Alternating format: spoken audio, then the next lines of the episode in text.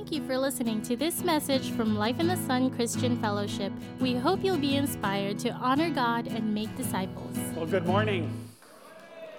Welcome to Life in the Sun.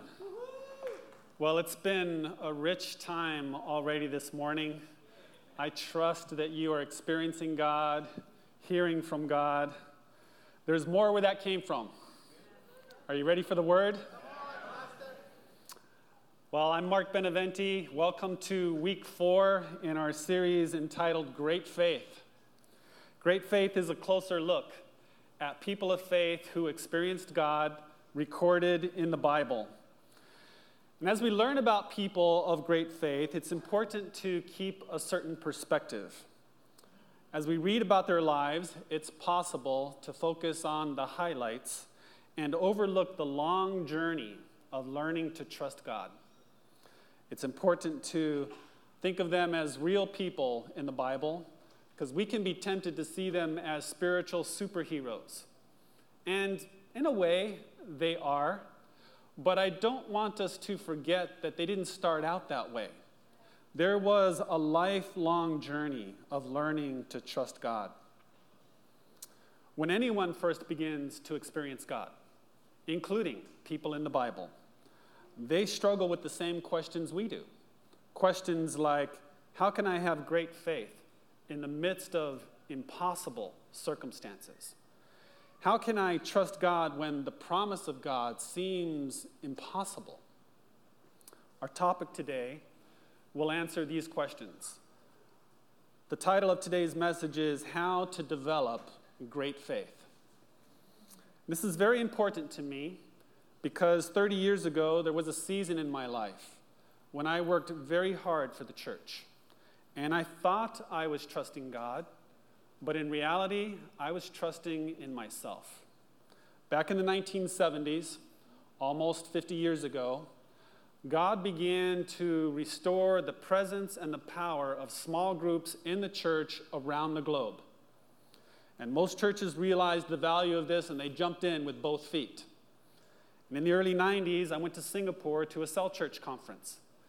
And I brought the program back to Guam, and I immediately implemented it in my church.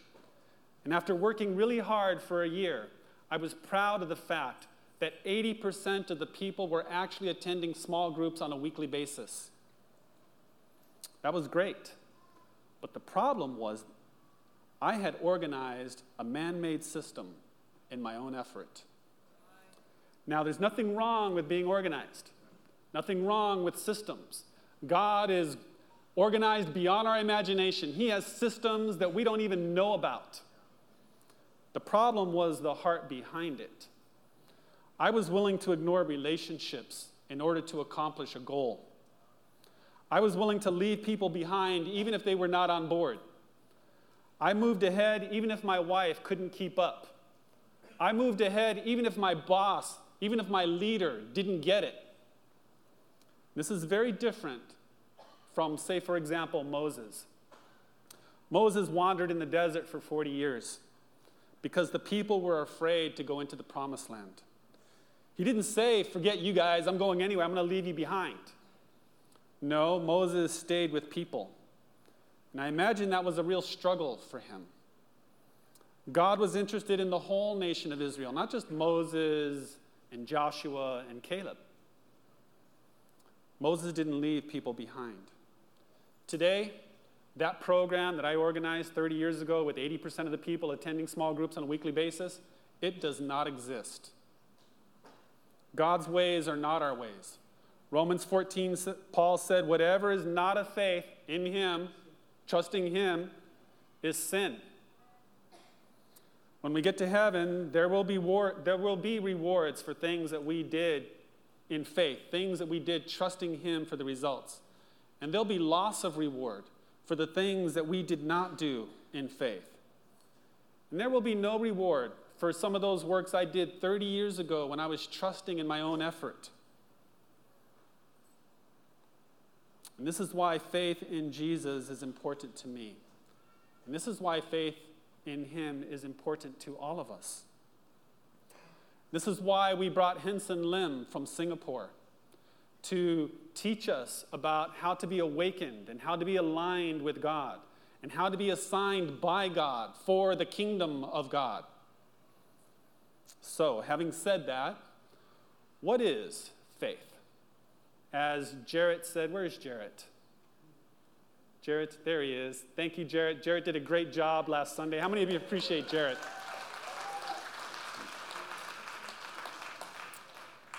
As Jarrett said last week, faith is to believe, but it's more than intellectual assent. Faith is belief followed by action, to have complete trust demonstrated by relying on God. Here's an example of belief and complete trust demonstrated by action. Imagine a professional tightrope walker, and he's gathered a large crowd because he is doing a tightrope walk above a segment of Niagara Falls. He's got a wheelbarrow, he takes the rubber tire off, he's just using the rim, and he walks that wheelbarrow across the tightrope, goes all the way to the end, and comes back, and the crowd is applauding. And he says, You want to see it again? They're like, Yeah, do it again. And he goes, You think I can? They're like, Yeah, do it again. And he goes, Okay, who here wants to get in the wheelbarrow? And that moment of testing, that moment of testing what they really believe, represents how we can feel when we sense that God is prompting us to do something we feel like He's inviting us to get in the wheelbarrow while He takes a journey over the water. How do you develop enough faith to get in the wheelbarrow? Well, what if the tightrope walker said, you know what? Let's practice first. We're just going to do it on land. Any volunteers? Like, oh, yeah, easy, no problem. I can do that. He says, okay, well, now we're going to graduate to the next level. We're going to do it on a wood beam about 12 inches off the ground. Can you handle that? Like, yeah, 12 inches. Yeah, if we fall, I just jump out, land on my feet. I'm still good. Okay, now let's try four feet. Four feet, not too bad. I'm five foot nine, jump out, I'm still on my feet, no problem. What about six feet? Well, six feet can be a little bit of a fall if you're not too acrobatic and, you know, can move like a cat and land on your feet. But you know what? He's done it with 12 inches and two feet and four feet, so, and he hasn't dropped me yet, so why not? Let's give it a try. And so you do six feet. Then he says, okay, now let's do it for a longer distance. And so you do it for a longer distance. You know what? This is turning out to be pretty fun. I like this. And he goes, You like this? Like, yeah. He goes, Okay, well, why don't, why don't we keep doing this? Because I need an assistant in my show. You want a part time job? And so you do that, and it's working out, and it becomes popular, and he's traveling all over the country, and now it becomes full time. And now you've been a part of his circus for 10 years. And in that 10 years, he has never dropped you once. And now, 10 years later, you're back at Niagara Falls. Do you think that it would be easier to trust him now than it was 10 years ago when you had no idea what he was all about?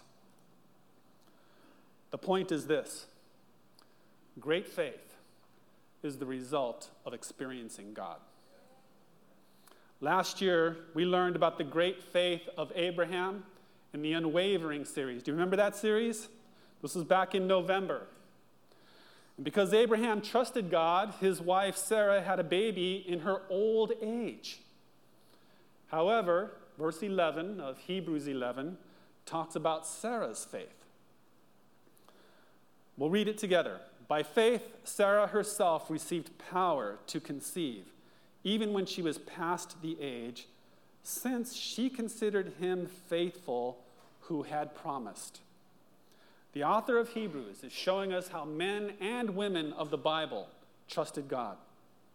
And what we just said, what we just read was Sarah's response later in life.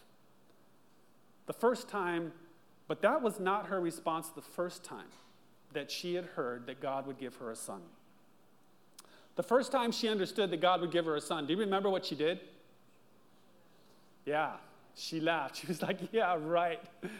How's that going to happen? Because she was past the age of bearing children. And Abraham, he was 75 years old. Here it is in Genesis 18. So she laughed silently to herself, and said, How could a worn out woman like me enjoy such pleasure, especially when my master, my husband, is so old? Wives, turn to your husband and say, My master is so old.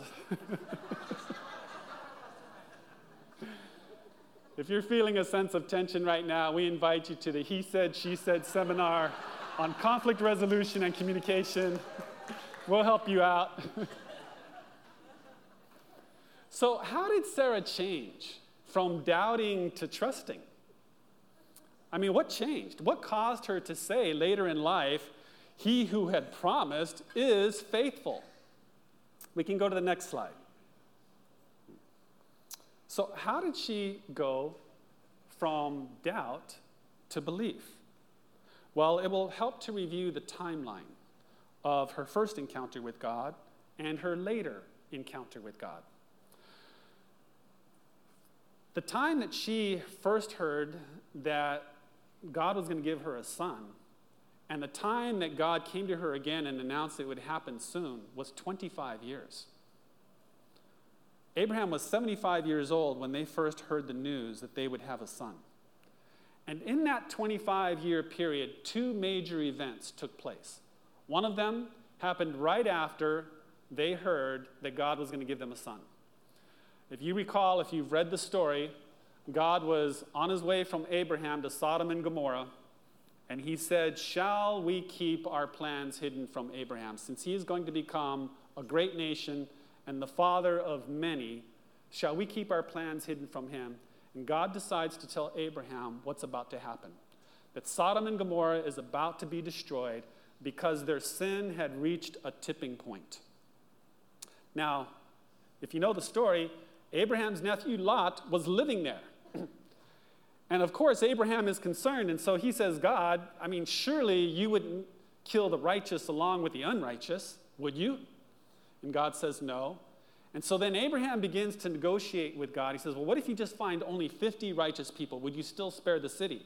And then he negotiates further. He gets down to 40 and 30 and 20 and then down to 10. Would you spare the city just for 10?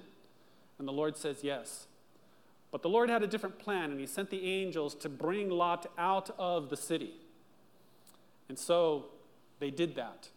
Early the next morning, Abraham and Sarah woke up, woke up and they looked toward the valley of Sodom and Gomorrah and they saw a great pillar of smoke because God had overcome the cities. That experience, that experience that they witnessed, you know, that could have happened without them knowing what the bigger picture was. But God, God allowed them to know what was happening behind the scenes and why it was happening. And because of that, they were aware that nothing is impossible for God. That was the first event. The second event is found in Genesis chapter 20. They were traveling through an area called the Negev, and in that area there was a king by the name of Abimelech. Abimelech, as you know from the culture in, in that part of the world, they had harems. And Sarah, although she was very old, apparently was still very attractive. And Abimelech took a liking to Sarah. And Abraham, afraid that Abimelech would kill him if he found out that Sarah was his wife, he told Sarah to lie and to say that he was, or that she was, Abraham's half sister, which was a half truth, which is kind of like drinking a cup of water that's half poisoned. It's still poison, and a half truth is still a lie. And so Abimelech took Sarah into his harem. One night he was asleep and he had a dream from God. You know, and Abraham, the reason he lied, because he thought in this country that he's traveling through that there's, there's no other believers, there's, there's no godly people out there. But here is Abimelech. He gets a prophetic dream, a revelation from God that Sarah is Abraham's wife. And he says, Return Sarah to her husband and ask him to pray for you because he is a prophet. And the reason the Lord asked Abimelech to have Abraham pray for him is because of what had happened. The Lord closed all the wombs of the women in, in Abimelech's household. And so Abraham prayed. Abimelech actually scolded him. He said, How could you do such a thing? It's interesting, sometimes you can, somebody who's walking with God, you know, you can be convicted by others. That happened in this situation. But Abraham prayed for him. And then the Bible says that God opened the wombs of all the women in Abimelech's household. So now keep that in mind in light of Sarah's situation. She's not been able to have children all of her life. And now here she is traveling through a foreign country, another community. She witnesses that God is not only able to close the womb of a woman, but also to reopen the wombs of the women. And that's a very significant lesson in light of what God was trying to communicate to her about her promise for a son. These two very significant events happened during a span of 25 years. From the time God reveals his promise to the time he announces that it will happen soon. And God allows Abraham and Sarah to see what God can do so that they can believe the miracle that he has promised them. In sum, great faith is the result of experiencing God. Great faith is also the result of hearing from God. Faith comes from hearing and hearing through the word of Christ. That's Romans 10:17. When you read the Bible, let it be more than just gaining knowledge. Let it be a way for you to interact with God. Let it be a way to you, for you to hear from God. When you pray, let it be more than just talking to God. Let it be a time when you are also listening to God so that you can hear from him. One day I was at the University of Guam and I was walking by the library and I saw three men standing under a tree. And I felt clearly impressed that God wanted me to go talk to them about their relationship with Him. And to be honest, I was a little intimidated because they looked like college professors, and I didn't know how open they would be to me or to the Bible. And yet, despite my fear, I still felt very clearly inside that God wanted me to go and talk to them about a relationship with Him. So, after much hesitation, I walked up to the group. I introduced myself. I said, Hi, my name is Mark. I asked them if they would be interested in talking about their relationship with God, to which they began to laugh. And so I said, What's funny? And they said, Well, this is interesting because that's exactly what we are talking about. And then, the, and then the conversation took off from there. As you hear from God, your faith will grow. As you experience God speaking to you, and you respond in obedience and trust Him, your faith will grow as you see God's faithfulness. Faith comes from hearing, and hearing the Word of God.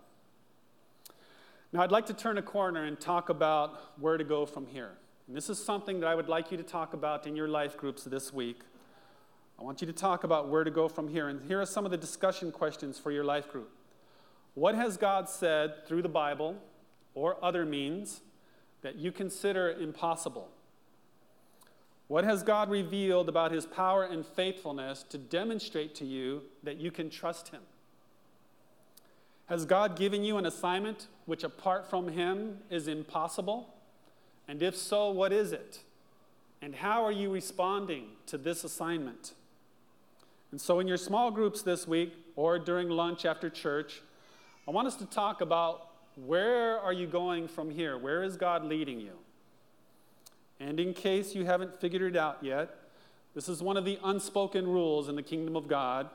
Every message comes with a little homework, sometimes a lot of homework. And as you explore how to develop great faith, here are three dangers to avoid. Number one, avoid the danger of assuming too much responsibility. If God said it, He will do it. But we can unknowingly overestimate our part. There is a difference between cooperating with God and assuming primary responsibility. The things of God are not things that you can do, they are not. Here are some examples. God wants you to be free from sin. He wants you to have victory over sin. You might think it's up to you and try really hard.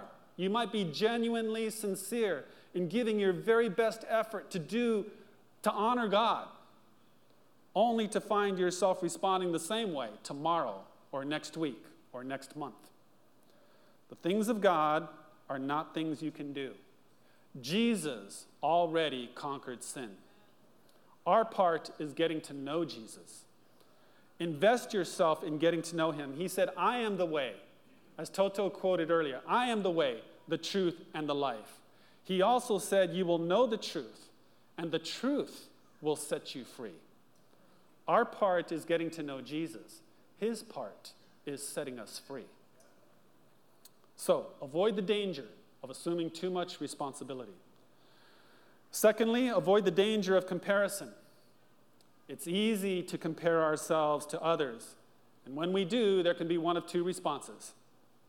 We can be discouraged when we compare ourselves to other Christians who are more mature and we see their level of faith. Younger Christians should not compare themselves to older Christians because the older Christians have had more time to experience God. They've had more time to get to know God. They've had, they've had more time to learn how to trust God. All of us, no matter where we are, should simply do our best and trust God for the rest. My daughter, Nicole, when she was in middle school, she was on the, the basketball team. And Terry and I, we just love watching our kids play basketball. That's our favorite pastime.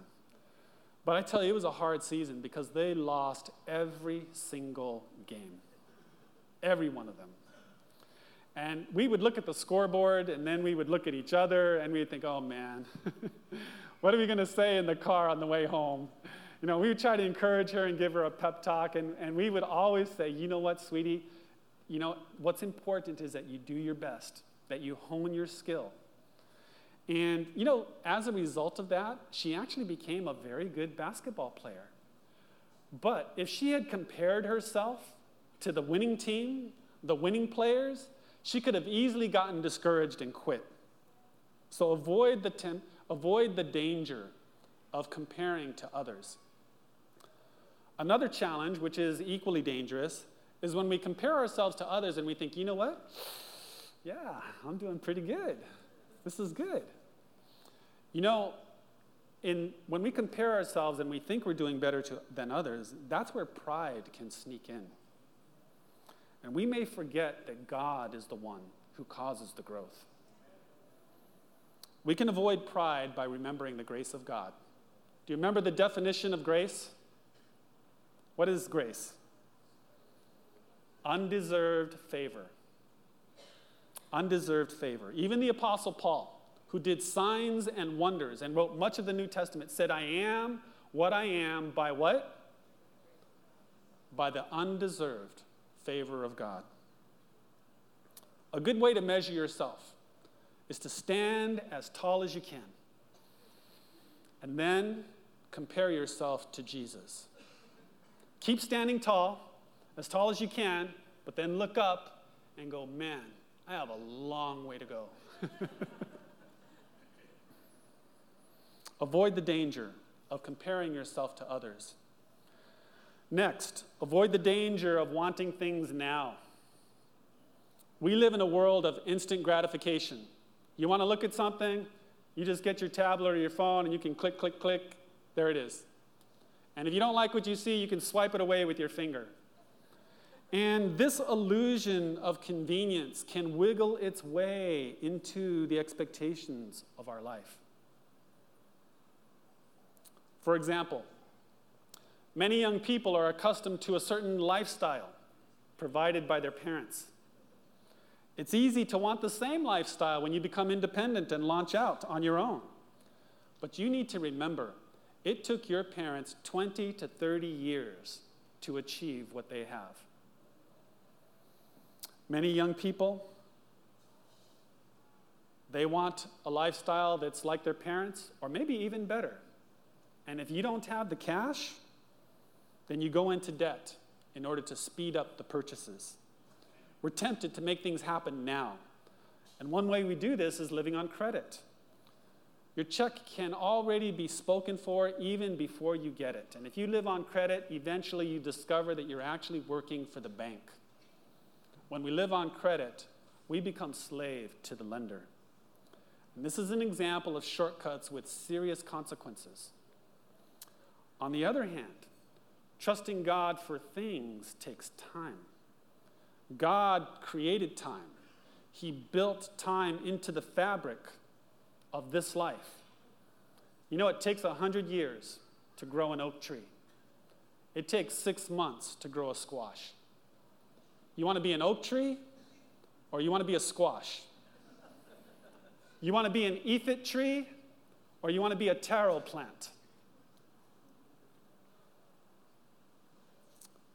If it's an oak tree or an ifit tree firmly rooted into the rock, it will remain standing even in a super typhoon. Branches may break, but the tree remains. If you want quality, it takes time. And God is in the process of building things that will last forever. And your relationship with Him is one of them. So avoid wanting things now. We're going to land the plane with Hebrews chapter 12, verse 1. Therefore, since we have so great a cloud of witnesses surrounding us, let us also lay aside every encumbrance and the sin which so easily entangles. Avoid the dangers. And let us run with endurance the race that is set before us, fixing our eyes on Jesus, the author and perfecter of faith. How do you develop great faith? Keep your eyes and ears on Jesus. That is, experience God, hear from God, avoid the dangers, avoid sin, and as you cooperate with Him, know this He is authoring and He is perfecting your faith. Amen? Amen? Let's pray. Our Father, Thank you for your presence. Thank you for this life. Lord, thank you that you are transitioning us from trusting in self to trusting you. Lord, sometimes the lessons are challenging. Lord, but based in our experience in the wheelbarrow so far, you have proven yourself faithful. And so, Lord, we ask that you would give us the ability to go up a level, trust you for the next thing that you have in store. And if you would keep your eyes closed and your heads bowed, I'd like you to think about what does that mean for you? What is it that you sense God is inviting you to trust Him for? And I want to give you a few moments to do some business with God and just respond to whatever it is that you sense He's inviting you to trust Him.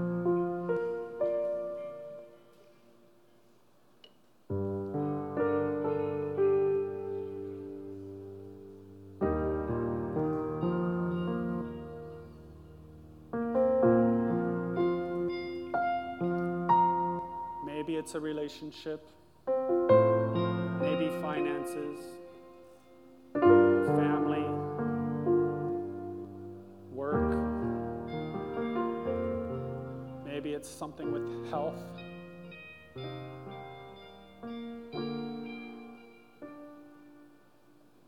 Maybe it's something you read in the Bible. It's hard to let that have a place to land in your heart. You're saying, God, how? How can this be?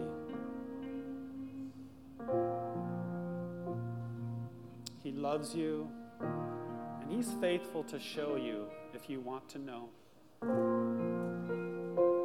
He's just waiting for you to cooperate, just to do your part of being with Him, getting to know Him. And He will grow you. He's the author and the perfecter of your trust relationship with Him. Yes, Lord. And so, Father, you see your people, you know what it is that they have in mind, what's in their heart. Lord, I ask that you would reveal your faithfulness. Lord, I ask that you would overcome fear and allow each one of us to trust. And if you would keep your heads bowed and your eyes closed, there may be some in the audience here today as you hear me talking about having a relationship with God, learning how to trust Him. A relationship with God is something that's been on your mind lately. Perhaps you sense that God's been trying to get your attention. And that's why you're here today. You're seeking, searching. Let's pray. God, I'm here. I sense that you've been getting my attention. And so I'm here. And I'm saying, Yes, I want to know you. I want to experience you. And so today I'm making a decision to open up my life. And I invite you to come in by your Spirit. I invite your Spirit to come into mine, to be in my life. And I ask you to forgive me for the things I've done, those things that have hurt others, myself, most of all, my relationship with you. And I thank you for Jesus, and I receive his forgiveness for me. And if you're praying this prayer right now, I want you to take a moment by faith. This is what we've been talking about to let him come into your life, let him be with you, be one with you. He's been waiting for this moment to have this relationship.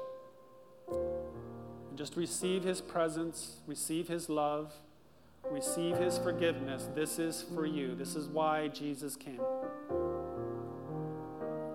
And Father, I thank you for coming into my life. I ask that you would give me a new start. Lord, show me how to live your way. Lord, show me the way life is supposed to be according to your original design. Make me the kind of person you want me to be. I ask this in Jesus' name. Amen.